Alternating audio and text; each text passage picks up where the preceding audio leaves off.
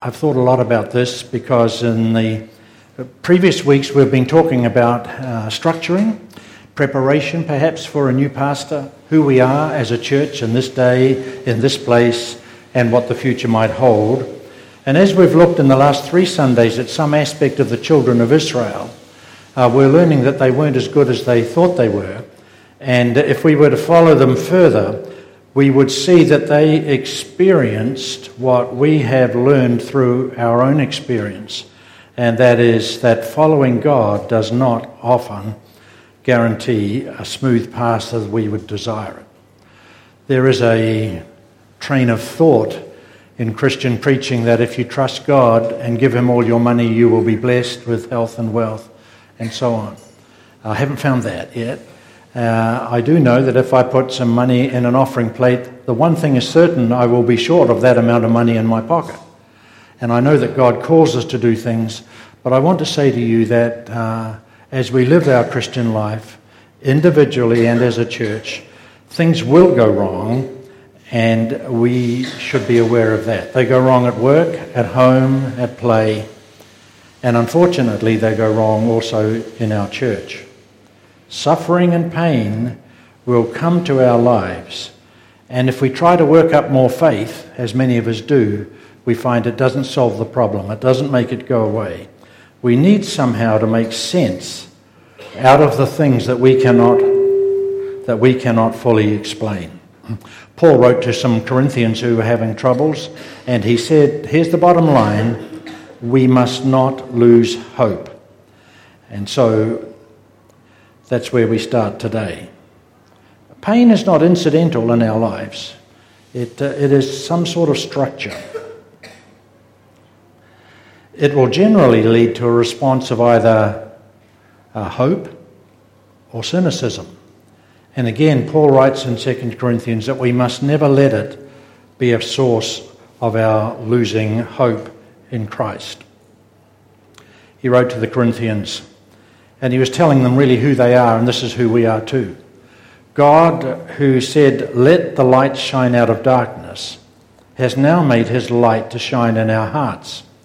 And that light will give us light of knowledge, the knowledge of the glory of God as seen in the face of Jesus Christ. So, what, what he's saying there, uh, glory, by the way, could easily be translated character. In John's Gospel, it says they saw Jesus and in him they saw the glory of the only begotten Son of God.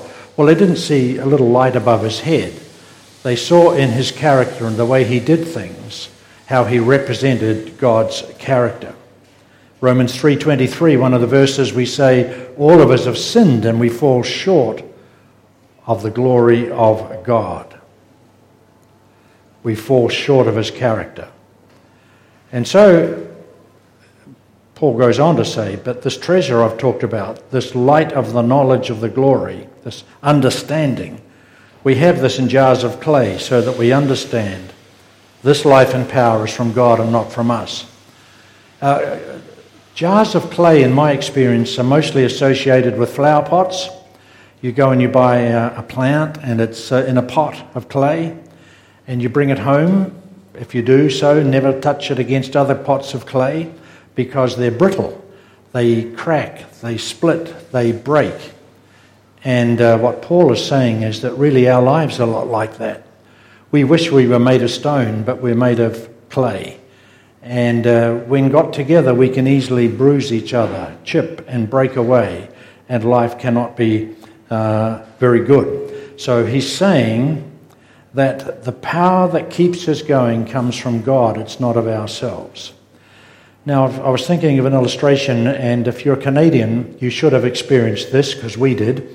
And it is that uh, on a wintry day, we set out in our vehicle to go to another place. A little bit of snow in the air, but not too bad. And we got onto the road, and as we went, it seemed pretty good because uh, traffic was coming towards us that would indicate the roads are still open. Uh, we could see the markings on the road. But as we progressed further, we noticed that it's getting a little harder. And then, did we see a car come towards us for a while? I don't think so. and then we go round a bend and we get caught in a snowdrift, and suddenly the wheels spin and we are caught in the snow. No problem. This is a busy road. They'll have the ploughs out and they'll come through. So we will wait. And the heat goes out of the car. We get a blanket. There's only one, so we share. We notice there's no food. We didn't really bring any water, but it's okay. Help is on its way, we think. Nothing coming yet until suddenly in the distance a light is blinking and uh, it's a tractor. He will take us out. But no, he calls out to us, Are you folks okay? Yes, we're okay. And he says, Well, I'll go on and talk to others. But just remember, help is on its way. Those are beautiful words when you're stuck in the snow. Now there's no anxiety. Leave the window down so we can hear the snow and feel the presence and the quiet, and we're enjoying it. We're still in that same place of helplessness, but help is on its way. And so, if we could start to apply that concept to our own lives when bad things happen, we will have a new perspective because we'll realize that our suffering and our pain comes mainly from three sources, and there will be health, help on its ways. The first one is that it comes from our own behavior. The second one is that it comes from the behavior of others towards us, and then it comes from the realities of the world we live in. Whether we like it or not, we will hurt ourselves by our actions, our reactions primarily to situations. Uh, and we are our worst enemies at times. There are consequences that are bad uh, to our bad behavior or our selfish behavior, our rebelliousness or impulsiveness, or even our revengeful spirit. There are consequences for that, and they cannot be avoided, and they come with a price. Uh, I would say, too, that our reactions to events that are harmful to us or that we don't like often will reveal the depth of our walk with God. And uh, even if no one's noticing, we notice and uh, sometimes we have to feel very ashamed that we were so pathetically juvenile in our reactions to situations that have come as a response of what we've done. Things the Bible would call sometimes sinful, but certainly harmful, if they're not dealt with, will lead to bitterness and further pain. It's good to be in a church like this when trouble comes, people encourage us. They talk to us, and this is a good community. We know from the Bible that God wants us to look at Him and find sympathy, but it won't alter the fact that there are consequences to the choices we make in life. That's very hard to get across to children and teenagers, and ultimately part of maturing is understanding that. If I do this, there could be a consequence. Often, though, the, the pain is not self inflicted, but the result of hurtful actions by other people. Every day in this world, innocent people, thousands of them, are hurt by the actions of other people, uh, and some of them even would lead to death. There are issues that people have against us, and so there's revengeful behavior to us at times. There's a payback type of thing.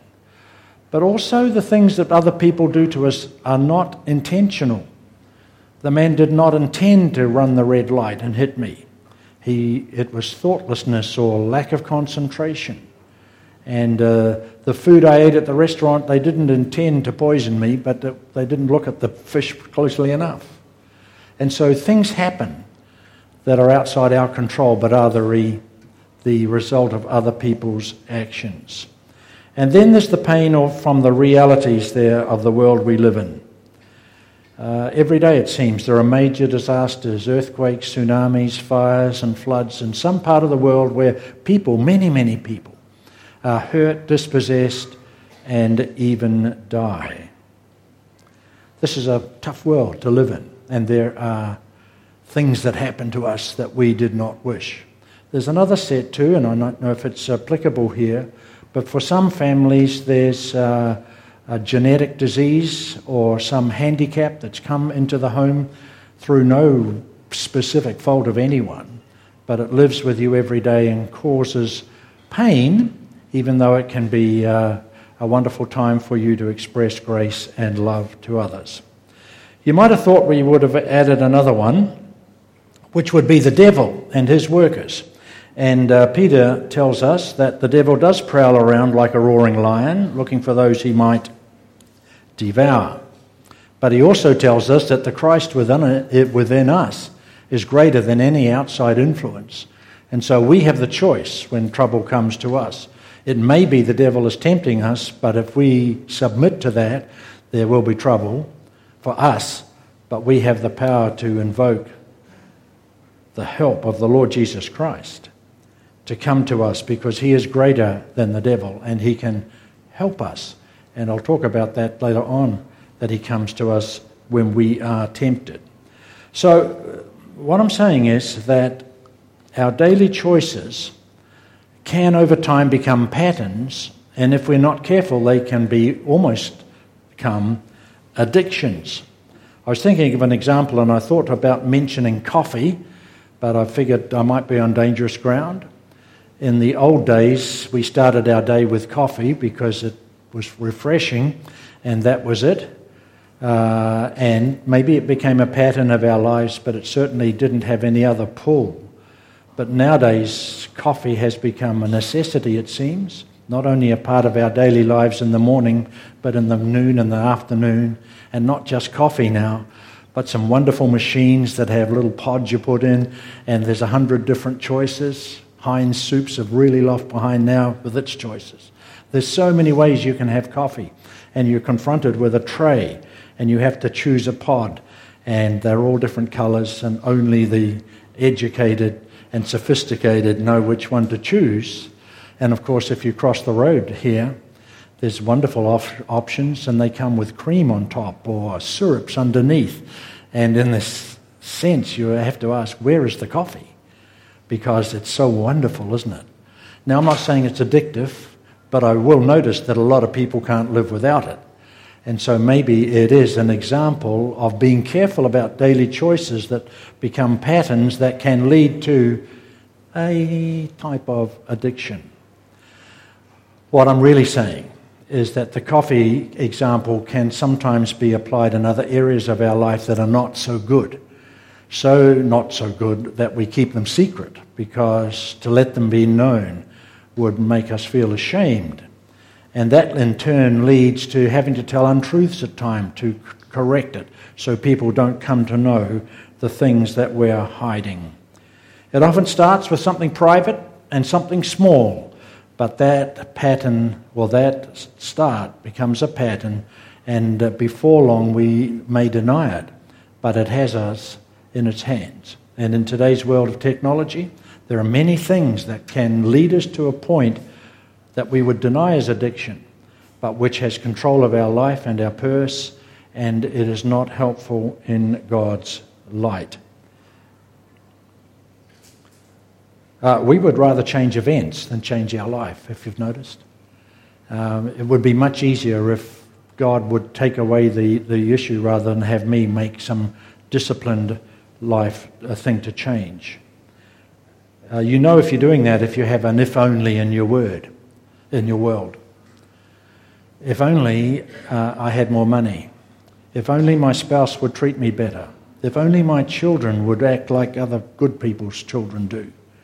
If only I didn't have this. If only my life were different. If only God would move some things out. If only I could do that, I would not have the pain that I'm feeling now. My observation through life has that fixing something doesn't usually transform. It patches up, but it doesn't transform my inner life and my being. One of the ones I, I want to say that uh, you might not like me saying, but I've come to notice it uh, over the years as a pastor, is that our experiences of God can also be, over time, unhelpful. We come here at a day like this, and maybe this is the day where God will speak to you through a song or a word or a prayer that is offered, and it's something that you needed in your life, and you respond to that, and it's a spiritual experience that is good. and you go away. You may tell others, you may not, but in your heart, you thank God for that experience. But the problem is that that last experience of God can be the obstacle for God bringing you another one. Because you say, as it were, I'm fixed. There's no more to be had. I've met with God, and God has done this in my life, and now I am free. But in reality, we may not be free because life, I've found, is a continuum of experiences of God leading me, rebuking me, setting me aside, blessing me, moving me on. And if we think this last experience of God was all that was needed, can I suggest humbly that it wasn't? And God wants to bring you new experiences. And we can become imprisoned even in our Christian life. The Wesley brothers from England, John Wesley, the preacher, Charles Wesley, the artistic writer of beautiful songs and poetry. Charles Wesley was like that. He thought he had a relationship with God, but he realized he was trapped in his own little word, world. And so, in beautiful words, he sat down and he wrote, Long my imprisoned spirit lay, fast bound in sin and nature's night. My eye diffused, which means it felt or noticed a quickening, life giving light. I woke the dungeon flamed with light. So, what did he do? He let go, and freedom followed to him. My chains fell off. My heart was free. I rose, went forth, and followed thee. Freedom. There's another one. No condemnation, he said. Now I dread.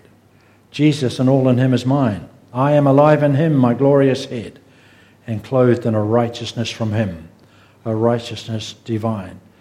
It's got a little old language there, but it means the same thing. Let go and let God. He will do that. We can know the freedom from pain or negative patterns of life and behavior, and we can be free from the guilt associated uh, with them. Another powerful uh, form of pain is that comes from our fears.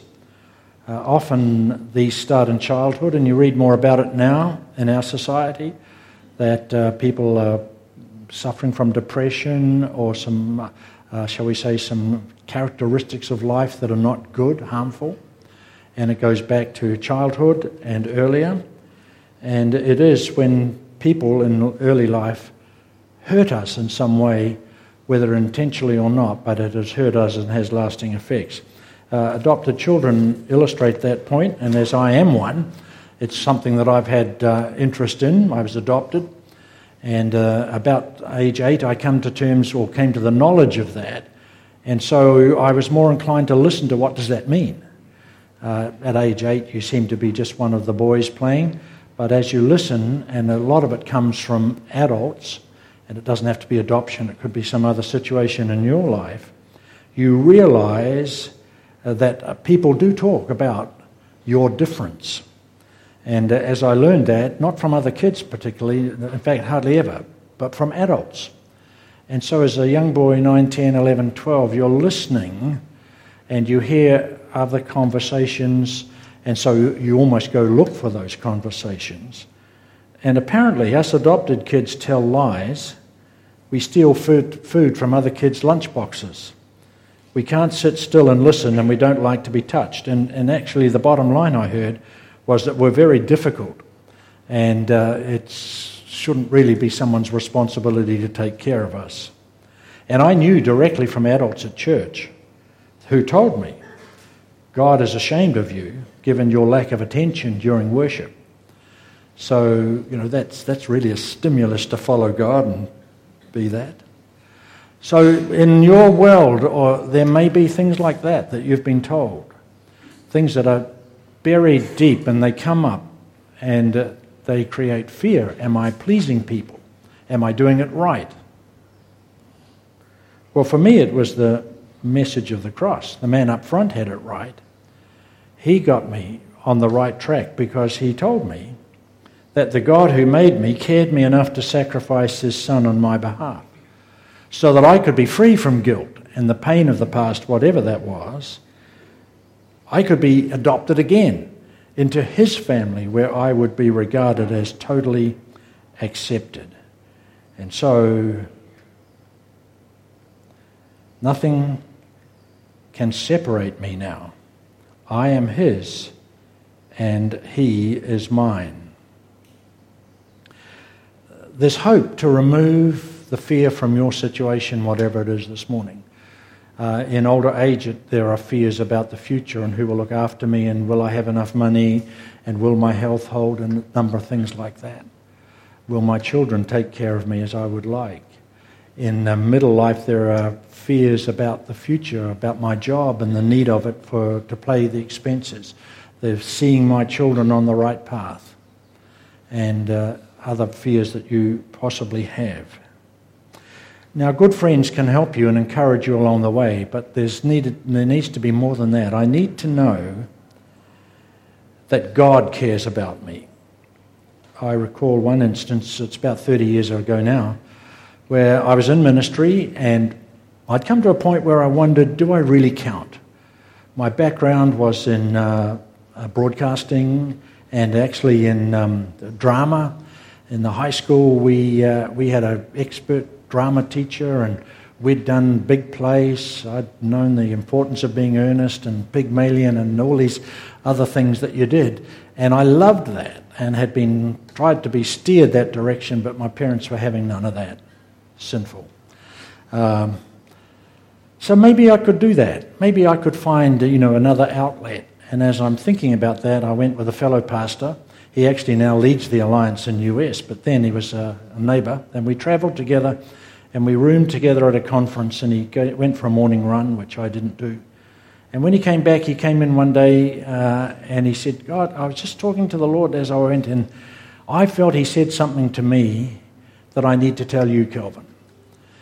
God says to you that he wants to humble you, refine you, and deepen you. And it sort of went like an arrow because I knew the humble thing was needed, but I hoped no one had noticed. And that's what I really wanted was a deeper life with Jesus. It had become too patterned. I could preach a sermon quickly. I could say the words they wanted to hear, but I wanted to do that. And so that's it. The Sanctifier is working in all of our hearts if we will let Him to deepen us and refine us and make him, us more into His image. We sing the songs no fear in life, no, no guilt in life, no fear in death. Jesus commands my destiny. Love that song. But is it true? There is no fear, no guilt in life left. Or does it keep coming back because I haven't dealt with it? He says, I am the Lord who heals you. I make you whole. I remember the day, do you, when I asked Jesus into my heart? I was young and it was almost the words of a song. I said to him, Come in today, come in to stay. Come into my heart, Lord Jesus. And I know he came because he changed my life and my outlook. He could intercept the pain that comes to my hurts if I could catch on to the fact that he wants to, that help is on its way, and it's him. And he continues to have that same compassion his salvation is sufficient to address all your sin, all your associated guilt, all the consequences that come, all the hurts from other people, all the outcomes of being part of a life in this world today. He wants to humble you and refine you and deepen you. He heals the brokenhearted and binds up their wounds. Romans 12 tells us that He renews our minds through acceptance of His Word. And God will reveal His unconditional nature for, of love for us. It's all about Him. And that's what it will be if we are to follow Him. It's His grace that we are saved through faith. It's not of works that we can do so any of us can boast, the scripture says. And even the faith to believe has come uh, from Him. So, when things go wrong, can I encourage you not to lose heart because help is on its way? In fact, help is very near. Paul says, uh, It may be outwardly we're wasting away, but inwardly we can be renewed day by day. And there are many in this room who've lived a, a long Christian life and who can testify that God is there and God will come, but only as we let go and go away. There's a story that uh, was told a lot, and you probably heard it, but it might be long ago since anyone told you, so I'll tell you. The story uh, is of a man who was out on a walk on a cliff face, enjoying the walk and looking out at the ocean and hearing the birds or whatever. It was one of those days where you walk along and you look down and see the cliff way down below the beach, but your mind gets occupied, and suddenly he slipped and he found himself falling down this cliff face. And uh, they say that everything comes together quickly, and it did. And he saw that there was a rope there that was dangled down, but didn't go to the end, only went halfway. But he managed to grab onto that rope, and it held him. And he's swinging there for a few minutes, and it settles, and his heart settles down. And so he cries out, Help! Anyone up there, help! And suddenly there's a thunderclap, and a voice says, I'm here, I'm God, and I'm here to help. And he says, God, please help me. What do I do? And God says, Let go the rope. And there's silence for a while. And then the man claws out, Is there anyone else up there? And that's us. God says, Let go. And we says, Well, is there any other way? God says no. Ray Boltz, I don't know if you know him, he's, I like his singing, but he had some experiences and he's got a big voice. And one of his one was as he talked about the life storms coming on him, his analogy was the anchor holds. The anchor holds though the ship is battered. The anchor holds though the sails are torn. I've fallen on my knees amidst the raging seas, and I found the anchor holds in spite of the storm. And uh, I would say amen to that. But it's very hard not to jump ship in case the anchor doesn't hold.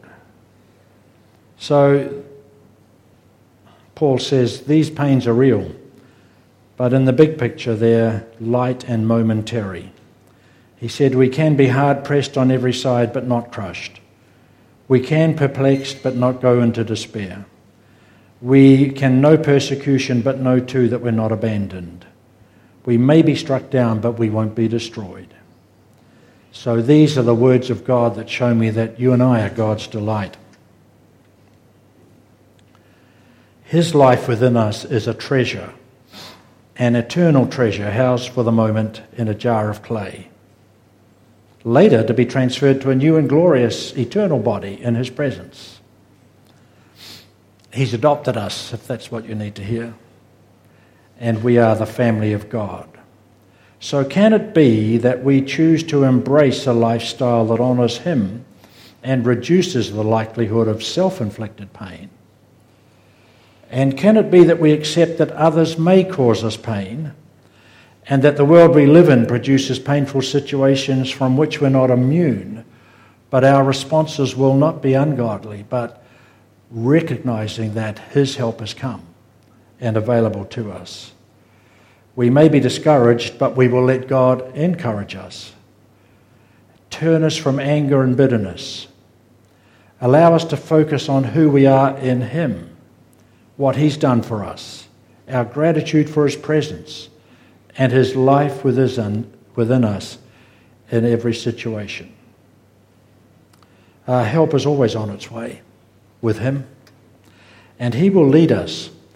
He leads us through quiet waters, the psalmist says, which is good. We hold our hand up to that.